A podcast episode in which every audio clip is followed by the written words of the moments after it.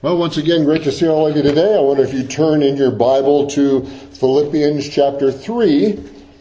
Uh, there are some Bibles in the pews there. If you wish to look at one of them, there's a, should be a black covered Bible. I think there's one, supposed to be one on every row, so, and uh, there should be one there. Philippians chapter 3. We're moving along in our series on Philippians. This is uh, sermon number 14 as we've worked our way a few verses at a time uh, through this book. Philippians chapter 3. We're going to read today, uh, starting in verse 12, and we're going to go to verse uh, 16. Verse 12 up to verse 16 kind of jumping in the middle of the apostle paul's uh, note that he was speaking of uh, regarding the resurrection and the and the perfection and the glory that we will have in the lord jesus christ and he says in verse 12 not that I have already attained or am already perfected, but I press on that I may lay hold of that for which Jesus Christ has also laid hold of me. Brethren, I do not count myself to have apprehended, but this one thing I do, forgetting those things which are behind and reaching forward to those things which are ahead. I press toward the goal for the prize of the upward call of God in Christ Jesus. Therefore, let us, as many as are mature, have this mind. And if in anything you think otherwise, God will reveal even this to you. Nevertheless, to the degree that we have already attained, let us walk by the same rule, let us be of the same mind. When trouble or hardship or tragedy strike us, how do, how do we respond? Well, we often call these traumatic events defining moments because they define or they reveal what's in our hearts. See, any, anybody can be noble and gracious and kind when life is rolling along comfortably. But one of the marks of where we stand with the Lord is what we do and how we respond when tragedy strikes us. Now we're going to unpack these verses a piece at a time here in, in just a moment. But you can see from just this brief reading of these verses, particularly if you've been with us through our study of Philippians, you can see that the apostle Paul is saying he is not perfect, but he is strenuously pressing forward toward the goal of being Christ-like. When heartbreak and sorrow and loss or any traumatic event falls upon our path, it, it is a spiritually defining moment. And our response to those trials tells us where we are in our walk with the Lord Jesus. Are we pressing forward for the Lord? Are we self-focused or are we God-focused? Trials will always reveal that very clearly. They are defining moments. Many years ago, long, probably over 30 years ago, speaking at a church in the Florida Keys. And we met some wonderful folks that we've stayed in contact with over the years. And this last week, they posted a letter from a pastor of a church on Sanibel Island. That's one of the places that virtually got washed off the map in Hurricane Ian just uh, a couple of weeks ago in Florida. This pastor wrote this email letter last Sunday morning. I'd like to read it to you. And I'd like to think about this. I'd like you to think about this as I, as I read his letter to you. I'd like to think about this as his defining moment. He writes, Dear Sanibel Church family, it's Sunday morning, October 2nd, last Sunday, 4.30 a.m.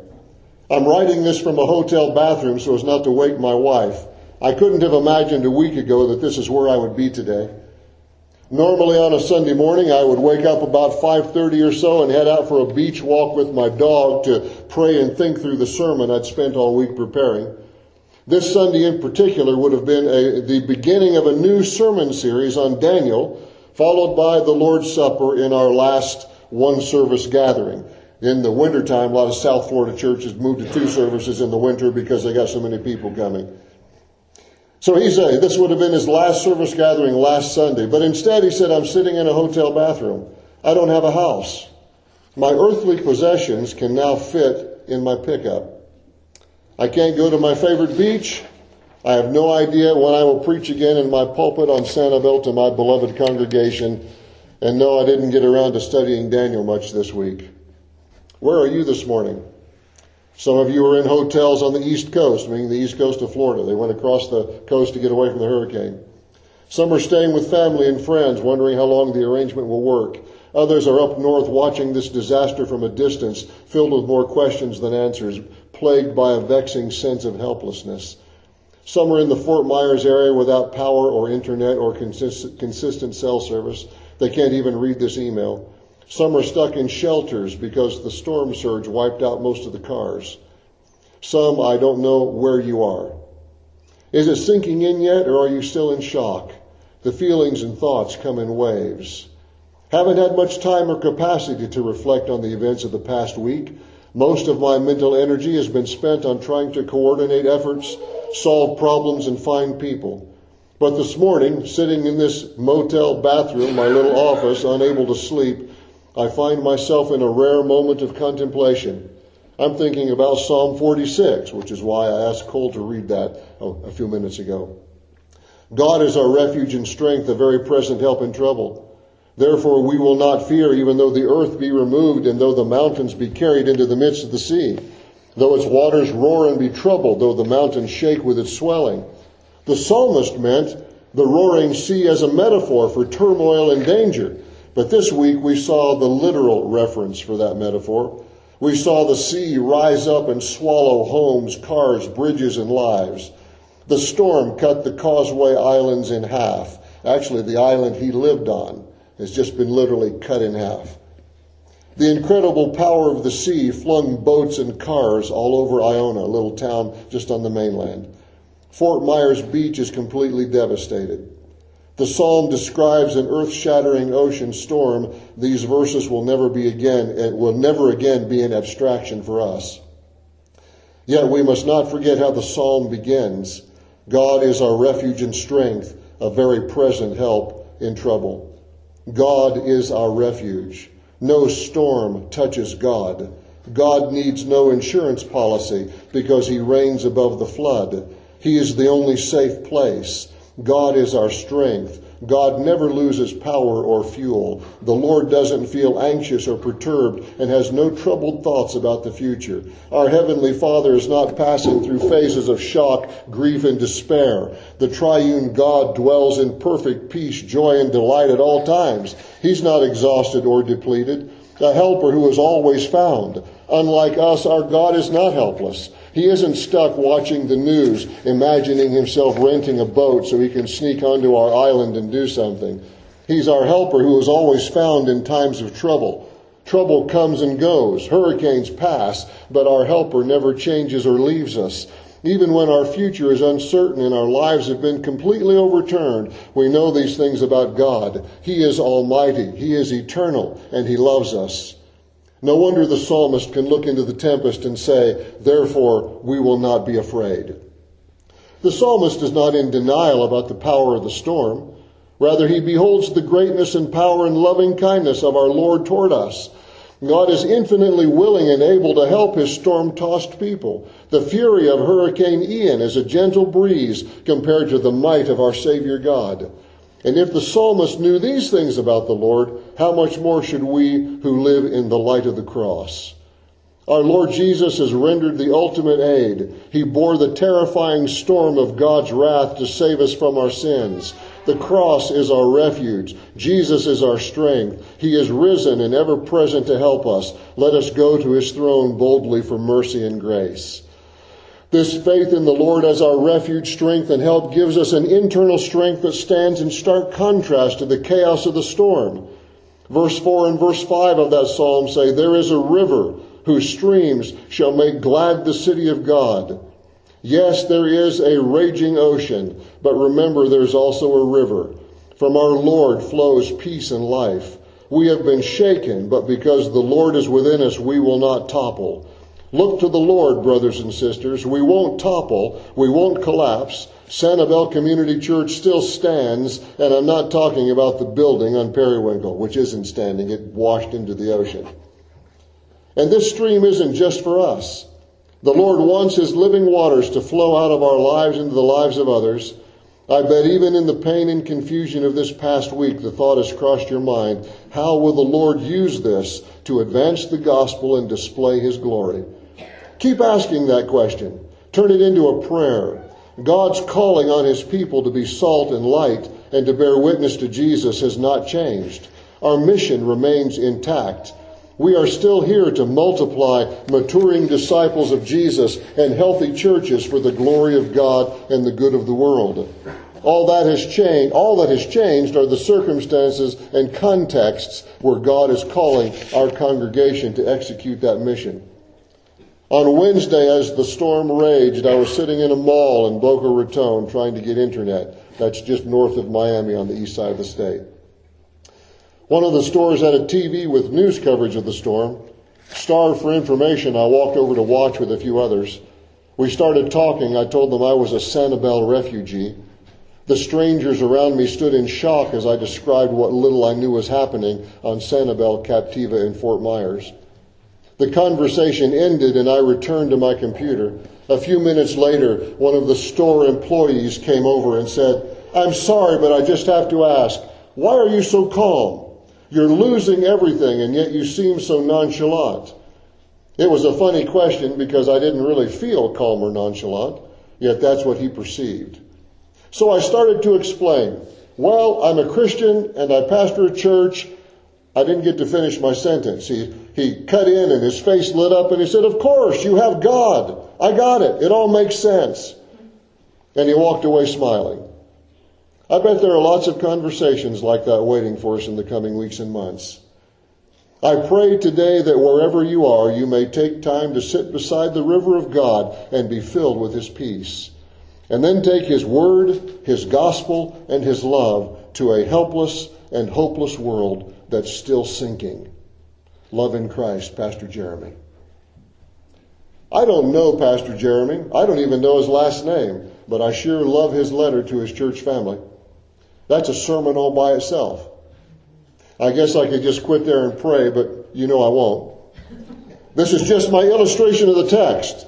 So I'll give you my outline of the text as well. As I said a few minutes ago, when heartbreak and sorrow and loss or any traumatic event falls on our path, it is a spiritually defining moment. Our response to those trials tells us where we are in our walk with the Lord Jesus. Are we pressing forward for the Lord? Are we self-focused or are we God-focused? Trials always reveal that very clearly. They are defining moments. And in Pastor Jeremy's defining moment, he was living up to Daniel 12:3 that says, "Those who are wise shall shine like the brightness of the firmament; those who turn many to righteousness like the stars forever and ever." Here he's saying, I can put all of my worldly possessions in my pickup truck now. But the question he's asking is, how is God going to use this to further the gospel and promote his glory? That's a defining moment, and that is an incredible response. Now, I know that as we read these few verses in Philippians, some of you were undoubtedly thinking, what in the world is the Apostle Paul speaking about? Especially when you look at verse 12, the last part there. I want to lay hold of that for which Jesus Christ has laid hold of me.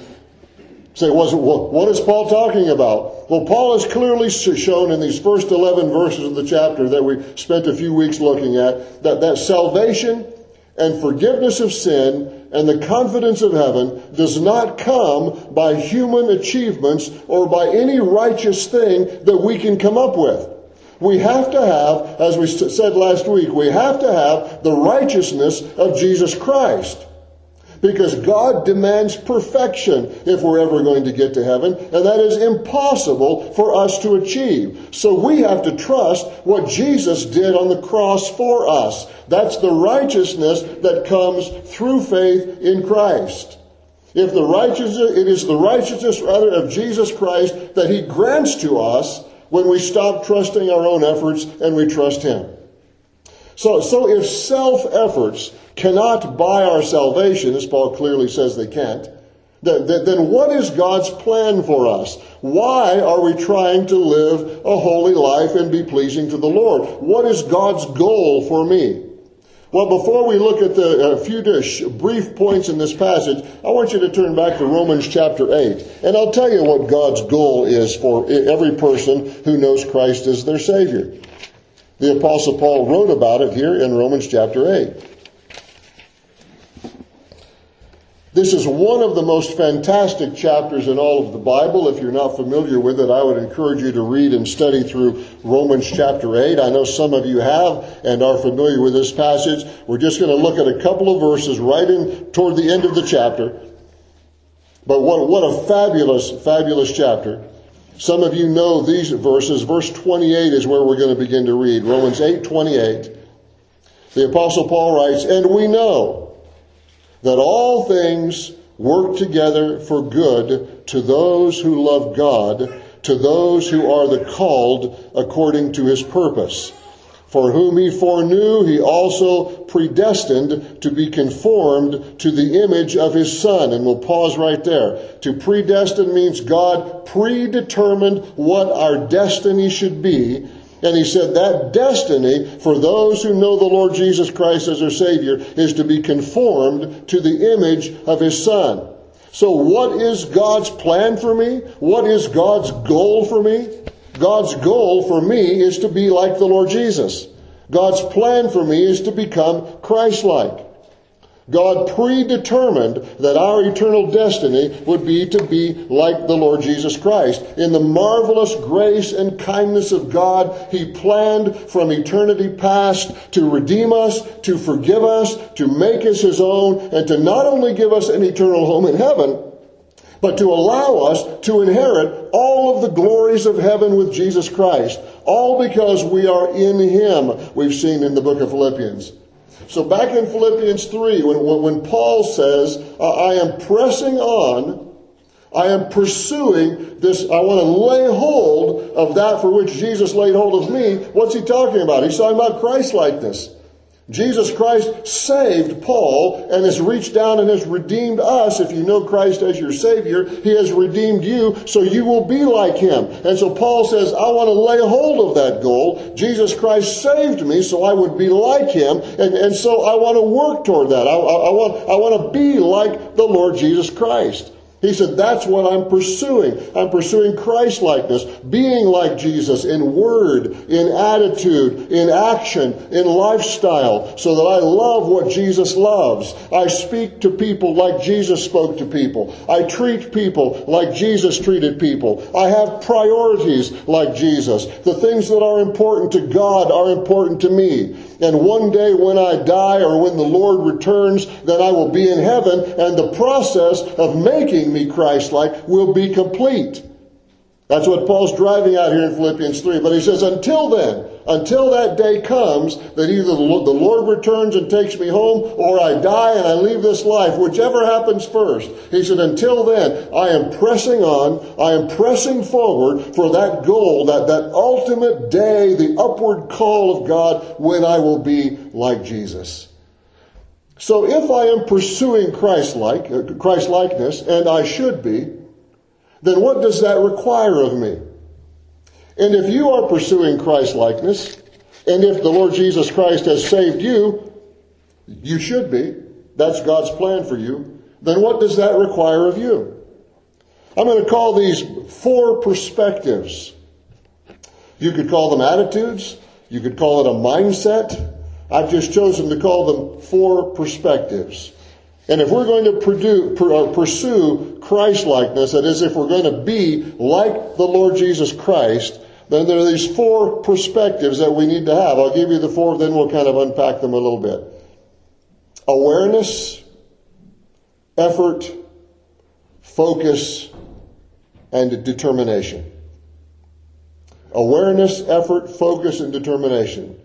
And let me show you where I see these in this text. First one is awareness. Verse 12, Paul says, Not that I have already attained or am already perfected, but I press on that I can lay hold of that Christlikeness for which Jesus Christ has also laid hold of me. That was his plan for me. So Paul says, in, in fact, in the previous verses we saw, excuse me, the Paul says, I have gained the joy of knowing him I have gained perfect righteousness of Jesus Christ. I have gained the strength and power of his resurrection. I have gained Jesus' fellowship in suffering. I have gained eternal glory with him forever. But Paul says, even though I have gained all those wonderful things by being in Christ, I have not arrived yet. I have not attained perfection. And if we're going to pursue Christ like this, we have to be realistic about where we are. We all tend to think that we're doing pretty well in our walk with the Lord. But we need to be realistic. And, and right after Paul praises God for all the incredible blessings he has in Christ, he immediately reminds his readers that he has not attained perfection. He is aware of his struggle with indwelling sin, and we also should be. Most of the folks I have met and talked to, they, they recognize their own flaws, at least some of them. But you know, we're all a little blind to some of our flaws even in simple things of life. Just one funny story, I'll tell you. One of my things I do on Saturday night is try to figure out what I'm going to wear Sunday morning. And so I go through the closet and I pull out this or that, and I pulled out a shirt. And last night, my wife says, "You know, you just wore that two weeks ago." Oh yeah, I don't remember that. Well, I said, I kind of, you know, I said, well, how about if I wear this shirt with these pants? Oh, no, please don't do that. Yet you always pick that shirt with those pants, and it looks horrible. I said, well, I'll tell you what, why don't you pick for me today? That's why I'm wearing what I'm wearing. My wife picked it.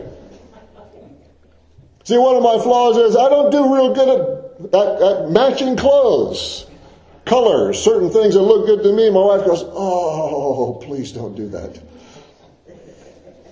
So I, don't really care which, which one I wear. So just, just pick one and iron it up for me. Hey, I'll, I'll, I'll stick it on. Now, I don't put that in the sin category just because I can't match colors. But I'm just telling you, we, we all are a little blind to some of our flaws. Because I keep picking the same shirt to go with the same pants. It freaks her out every time. Been doing it for years, apparently. I don't, I don't even think about it. We've all got some flaws. And the Apostle Paul is saying here, I am not perfected. So if you're going to uh, work toward Christ likeness, and I, and I tell you, if Paul says I'm not perfected, I guarantee you we're not. He wrote half the New Testament. God used him to pen half of the New Testament. And if he says, I'm not perfected yet, I guarantee you neither are we. A long way to go. So we need, we need an awareness of where we are spiritually so that we recognize what we need to do. So as soon as you start telling yourself, well, I'm, I'm doing, I'm doing pretty good this week, watch out. Watch out. Paul says, be aware of where you are with the Lord. Number two, effort. Christ likeness doesn't just drop down out of the sky and land on us because we said a prayer. Paul says here, I press on in verse 12. I press on. He says the same thing in verse 14. I press toward the goal. He said in verse 13, I'm reaching forward to those things that are ahead. That word reach means to strain, to, to reach out, to just give everything you had for it.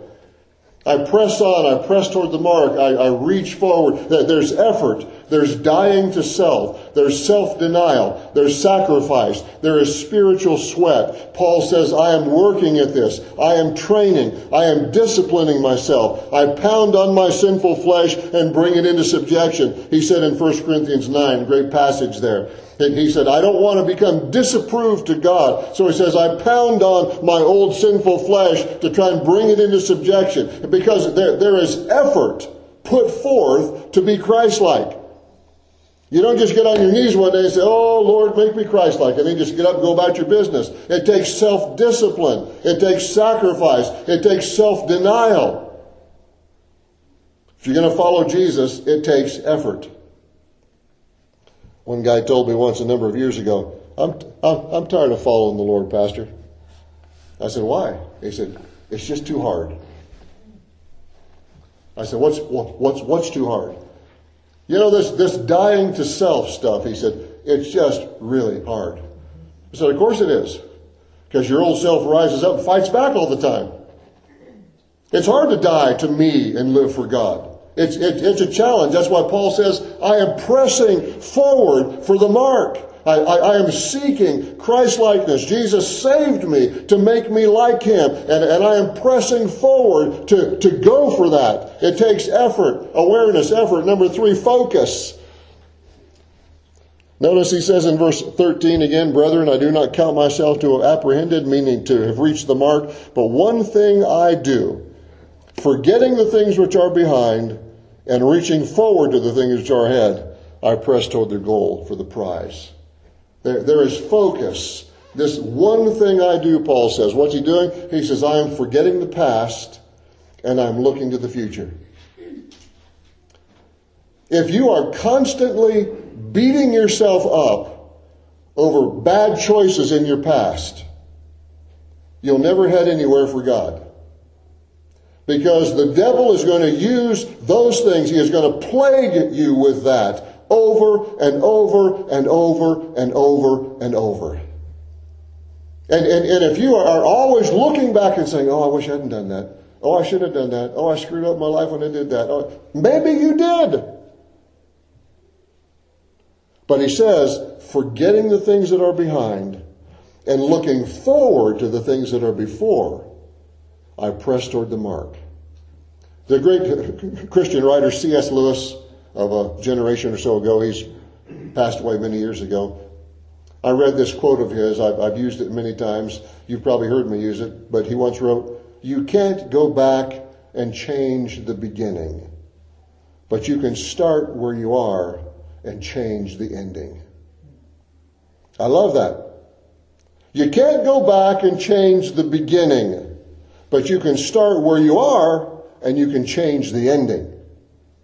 And that is exactly the Apostle Paul's approach to pursuing Christlikeness. Confess it to the Lord, make it right with people if you need to, then don't focus on your past, focus on where you're going. You can't go back and change the beginning, but you can start where you are and change the ending. You need to focus on where God is taking you, not on all the mistakes or even the victories. You can look back to, I know some guys, uh, they're always living on what they did for Christ two years ago, five years ago, ten years ago. How about today? How about next month? How about next year? So Paul's not only forgetting his mistakes of the past, he's forgetting his victories of the past. And he keeps moving forward toward the goal of Christlikeness. And then number four, determination. Determination is effort that you don't give up, that you don't give up on. I, I call determination effort without quitting. You are pressing on, you are reaching forward, you don't fade out. Paul says in verse 14, I press toward the goal for the prize of the upward call of God in Christ Jesus. Therefore, let us, as many as are mature, have this mind. He said, this should be your mindset. This should be your attitude. If in anything you think otherwise, if you haven't, if you, if you don't really understand what God wants you to do, he said, God will reveal it to you. But to the degree you've already attained, let us walk by the same rule. Let us be of the same mind. In other words, just keep going, keep going, keep going, keep going. You are pressing on. You are reaching forward. You don't fade out. Paul says if you're spiritually mature, you'll get it and you know what I'm saying. But if you're not there yet, then God will show you. But wherever you are, walk by this rule and don't give up, don't give up, don't give up. Awareness, effort, focus, and determination. 200 years ago, in the old flintlock musket days, early 1700s, there was a, there was a small pan right, uh, uh, that, uh, that was right at the breech of the, of the barrel of the rifle. And it would hold the gunpowder. They'd put some gunpowder down in the barrel, tamp it down, then they'd put a little bit of gunpowder in that pan, and when they'd cock that old flintlock rifle, the flint would hit the steel, make a spark, hit the gunpowder, and the, the, the gunpowder in the pan would light, which would light the powder in the barrel, and the gun would shoot, hopefully. Occasionally, the gunpowder would burn, but the gun would misfire, giving rise to the old phrase, you've probably heard it, a flash in the pan. That was the pan. That was the flash, poof, but no bang. There, was smoke and explosion and noise and expectation, but nothing happened. Unfortunately, there are many folks whose spiritual growth is like a flash in a pan. Lots of noise, lots of excitement, lots of expectation, lots of potential, but nothing happens. That's why our, our awareness and our effort and our focus needs to be followed up with determination. Otherwise, we're just a flash in the pan. And when those defining moments crash in on us, what will it reveal about us? I was so blessed, as I told you a moment ago, by Pastor Jeremy. Hurricane Ian, 150 mile an hour winds, 24 inches of rain in one day, a 10 foot storm surge, annihilates his house and his church building, and, and he can now put everything he owns on this earth in his pickup truck. And what does he say? What's his question? Oh no, what am I going to do? Why did God let this happen? No, his question is, how will the Lord use this to advance the gospel and display his glory? That is a man who has God's perspective. I believe we are headed for challenging days in this country. It may be a tough winter and not just the weather. What will our defining moments reveal about us? John MacArthur recounts the story of a certain location in the Swiss Alps where there's a, a grave marker honoring a man who fell to his death while attempting to scale a mountain. The marker states his name and then underneath has this simple phrase, he died climbing. When I read that, I thought, boy, what a great, what a great epitaph. By God's grace, may that be spiritually true of us. I press toward the goal for the prize of the upward call of God in Christ Jesus. Die climbing. Die climbing. Let's pray.